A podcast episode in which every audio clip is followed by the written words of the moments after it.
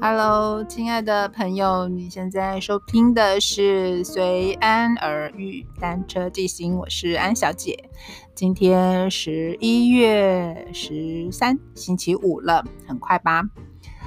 呃，最近因为天气都没有很好，所以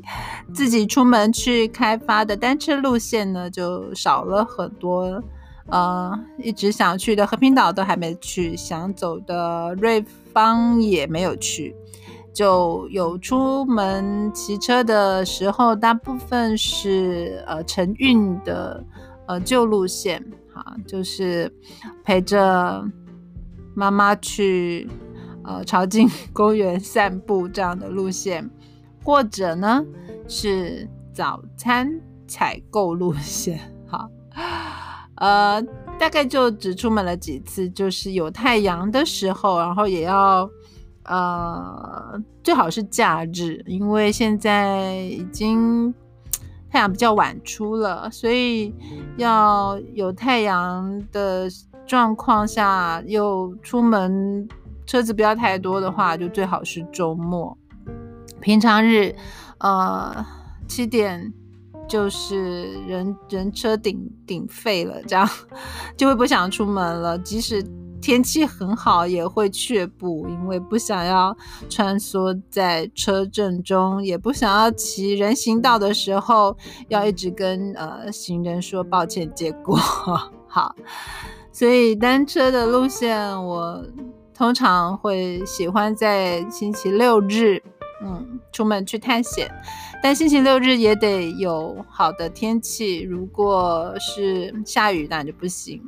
阴天的话就会犹豫啊，风大的时候也会很犹豫嗯，因为风毕竟还是会带来一些危险，就是我们海边的风，有时候阵风突然来的时候还是蛮大的。好，总之呢，嗯，我们有很勤劳的骑着。自己的单车，在这样的一个秋冬的季节里，呃，也许春夏会更合适，但只要是周末有遇到暖暖的呃太阳出来赏脸的时候啊，我还是会尽量出门。那至少，呃，我会跟妈妈相约在那个朝境公园，然后她骑摩托车去，我就骑单车出发。然后在那里汇合，啊，我可以牵车一小段，陪他散步一小段之后，再啊，或者是我就绕一绕那那里啊，就是公园里面绕一绕，因为公园本身呢也是有上坡下坡的，所以光是骑个来回几次的上下坡，呃，脚力也是有练到的，或者呢，我就会往嗯。就是东北角的这个滨海公路的海岸线再骑一点哈，也许就越过了呃跟新北市的交界处，然后大概就沿着沿着海这样骑一小段，或者呢呃，其实我常常会有的一个路线是跟妈妈在朝境公园散完步。呃，尤其是最近都赏鸟，常常有人带那个鹦鹉，或者是看起来像是有人养雕还是什么的那种猛禽，然后在朝金公园放，让他们飞，那就会吸引来很多的那个老鹰。然后老鹰就会对其他的这些鸟挑衅，好，我们我跟我妈就在那里看好戏哈，看看这些鸟在天空里面玩什么。但还有很多人带了鸽子来放，所以有时候也会看一车又一车的鸽子，然后一笼又一笼的被放出来，然后看它们怎么飞，怎么结群在一起。所以晨运的天空很热闹。我们除了散步运动之外呢，也会抬头看看天空的戏码，这样子。当然前提是天气好啊。然后有时候风大的时候，我们也是要保保护好自己的呃脸啊、头啊，这样把全身都包好，然后再去晨运。那另外一个动力呢，就是。买早餐哈，就是如果跟妈妈的晨运告一个段落呢，我就会自告奋勇说好，那我去买早餐。早餐呢，呃，是譬如说烧饼啊，我很喜欢吃好吃的烧饼，那就设定目标设定的远一点，可能在那个海洋大学在过去的中正路上，就得骑个呃三四公里啊，或者是五公里这样，然后买了个烧饼再回。再骑回来，作为呃单车的动力，就是买早买早餐。上一次呃买了咸豆浆回来还是热的，就很开心。然后呃最近是特别喜欢某一家的烧饼，然后他刚刚出炉的那个招牌的那个烧饼呢，买回家然后也还是热的的话，也特别的骄傲。但是因为呃这一段也有一个挑战，就是回程的时候要骑从新丰街上，这个坡是很陡的，通常我不太能够一口气骑完那个上坡，所以我会跟跟跟跟一段之后。就跳下来用牵的，然后在遇到平地的时候再骑骑骑骑一段，最后回家的这一段就看当时的体力，如果还跟得上去的话，就用骑的，又是一个斜坡的挑战；如果不行的话呢，就用牵的。好，所以我是呃弹性很大，基本上虽然我的脚踏车可以变很多速，但其实呃撑不住的时候呢，我是很勇于跳下车，呃用牵的也是 OK。不过呃前几次都算有挑战成功，就是还蛮能够骑呃上坡的路线。因为后来发现骑在人行道上，尤其假日的时候，人行道人比较少的时候，骑人行道就蛮顺的。其实，在车道上。会比较害怕啊，骑在人行道上，刚好有比较宽敞的人行道的时候，就可以骑得比较顺，不管是上坡或者是下坡，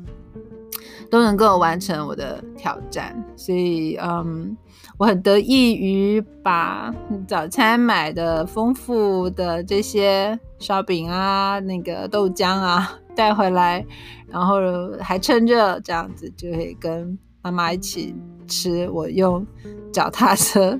带回来的早餐，哈，会特别的得意。我们我记得上一次我还用那个保温袋去买，希望可以带回那个热热的烧饼，这样子。好，嗯，这是我这最近的单车路线。十一月好像都还没怎么骑到自己的单车，哦，这那几次都是十月份的，十一月的。周末天气都比较没有遇到好的，或者是周末有事就没有，嗯，没有完成自己的路线探索的目目标。不过呢，我想要补充聊聊昨天讲的这个，呃，去关渡七里岸的路线。呃，终点的时候呢，我我往。自己的朋友，哈哈，就是七里岸呢有一间书店啊，刚好我那天去的时候是，呃，星期二的下午啊，显然因为星期一是休店日嘛，所以星期二的下午呢，就是刚刚一个礼拜的开始哈。那客人感觉也比较少，我有抓住这个时机。其实之前星期二下课我都还蛮想去，因为也算离北投很近，只是常常骑车骑得满身大汗啊，就不太合适。那这一次刚好骑的路线很短啊，我们那天去呃龙禅寺跟官渡才八公里而已吧，好就没有流什么汗，就觉得还可以进书店没有问题。那我就进了这个我喜欢的书店，就是有和啊有和书店。它以前在淡水叫有和不可，嗯，后来结束了。但老板休息了三年之后呢，又在七里岸站这边找到了一个店面，它离捷运站非常的近，所以一出站几乎就能看到，走路不用两分钟就到了。好。呃，还是非常美，啊，简单朴素但很美，我自自己觉得的一个书店。虽然已经没有像淡水那样子有观音山的呃河景这样，但在在我们的心目中，它还是一个很很美、很有味道、很有故事的书店。好，那它的呃蓝色系也还一直维持着啊，所以很很容易辨别。但是其实招牌很小，要注意看才会看到。但里面呢，比以前的有有何不可大啊，座位呃也蛮多的，然后两面书满满的哇！我在那里待了一个下午，然后。呃，一本一本细细的去去去看，去去翻，去去看看自己想看的是什么，然后去拿下来翻，然后挑过一本又一本，最后选了一本。呃，我希望可以只带走一本，因为怕带太多也是压力，看不完。好，所以就挑选了，呃，前两本是很喜欢，但有点厚。有的有一本是图为主，一本是字为主，但是好像都不是目前迫切需要的。最后呢，我选了一本跟台北市有关的那个《舒兰和尚》。哈，等我看了之后呢，可以改天再做一一集节目来分享，就是在跟台台北市的那个水道的踏查水的那个呃水镇路那个水路的踏查讲水稻的话，会想成是稻米，好，不是那个稻米，是水的路线的一个踏查，看起来像是这样的一本书，那就让我很有兴趣了，因为我现在是微笑单车美好西行，所以对于水水镇的路线的踏查呢，就觉得很很切身相关，所以最后是选了这样一本书。呃，买买回去。那在这里呢，一开始就跟我的朋友、老朋友，就是这个有和书店的老板六八六聊天啊。那聊一些我们书业的呃一些状况。然后我们是属于同一个友善书业合作社的。呃，虽然我已经没有书店，但还是社员，所以就聊合作社的各种状况，过去、现在、未来等等等。哈，那刚好是刚开店的时间，所以呃，六八六呢就还算有空，可以跟我分享一下他最近呃看到的一些状况。呃，很有趣的是，隔天哈，也就是一一一一的这个购物节之乱哈，呃，刚好也在。这一天呢，做了一个阴影啊，就是很多书店的朋友选择这一天暂停营业一天，然后呢，呃，导导出，呃，希望让更多人可以关注关于书的折扣战这个问题，因为在呃书页的结构上来讲。呃，如果书的折扣战打得太重的话，其实整个结构是被压缩的啊。出版社会很辛苦，经销商也很辛苦，作者也很辛苦，书店也会经营得非常辛苦。那其实电商也就是这些网络的通路，也不见得能够赚到钱，也可能是贴钱。那为什么要让整个它是属于文化的一个产业？呃，走的这么辛苦呢？为什么不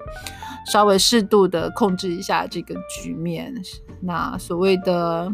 商品的自由竞争，真的是对对我们真的是好吗？哈，也许是消费者的主张会觉得好，越便宜越好，但对读者来讲，这样子的呃呃折扣战，其实不见得是好事。所以这两天我们这些书业的朋友都很有感触于这个事件啊，就是电商的折扣大战，一直从七九折打到六六折了哈，让很多人甚至有一些出版社是在不知情的情况下被打到这样子六六折，于是宣告呃干脆退出。退出这个电商的平台，因为实在是不堪，呃，很好的书被这样子贱价的对待，呃，所以在我去拜访有和书店的时候，刚好遇到后后来遇到他们，嗯，想要办一个呃讲座，再度讨论呃新书售价规范的事情哈，就是图书应该在刚出版的时候要有一个统一的定价的保护，比如说一个月还是三个月，它应该在本来的。合理的价格被贩售，然后让呃各方面都有呃合理的利润进入口袋，这个产业才能够生存下去。如果一开始就用七九折，然后所有的人的收入都从打八折开始的话，嗯，它不会是一个很健全的产业的生态。好，所以我很。很特别的参与了这样的一个午后，就是我在书店里面不只选了自己喜欢的书买走，也点了一杯很特别的，有很多很多大象带着的茶，英国英国茶啊，它是一个英国的品牌吧，哈，总之呢，在有和有卖，那好像那个没有几间店有，那。就在这里喝了这个茶，然后它每一个罐子都是一只不一样的大象，让我印象非常深刻。然后每只大象都把它拍下来，我觉得很漂亮，很想要拥有。OK，所以在呃，在这个午后呢，我有一种。收获丰硕的感觉，嗯，喝了茶，跟老朋友聊了天，嗯，了解、关心了这个这间书店以及这整个呃书业的生态环境现况或者是问题点点点，好，嗯，总之呢，我后来。呃，回到家呢，当然就看着就是一一一一之乱嘛，哈，就是看着我刚刚讲的这些呃呃书店老朋友们对折扣站的呃反应，然后对于我们政府能够做的事情的期许啊，那当然我们还是很难得到一个比较好的呃呃改革。不过呢，至少又引发了这一波的讨论，我觉得是很好的，呃，很值得。就是在一一这一天的购物节狂潮中，呃，中书店选择暂停营业一天，然后来引发呃同温层外的关注，然后引发多一点的讨论，就是是不是在。书这个文化承载着文化的呃商品，呃是不不适合以一般的商品来看待它，而是应该呃为了算是一个文化保卫战的状态，应该像文资呃就是那种文化资产这样子的角度去看待很多的书本，然后给他一个。真正的让他有尊严的存在，好，而不是只是口说的尊重。好，这是我自己个人的想法，在我的单车记行里面，刚好最后一站走进了我朋友的书店——有和书店，他在七里岸站。如果朋友有去的话呢，呃，我觉得可以进走进去。我们对于实体书店的需要还是存在的，我觉得。因为那天我这样子久违的走进了一间书店，一本一本的翻看，然后直到找出了那本我想带回家的这一段时光，我觉得很好，好就就很直觉的、很直接的这样就觉得很好。就像其实你你可以去相信这世界上呃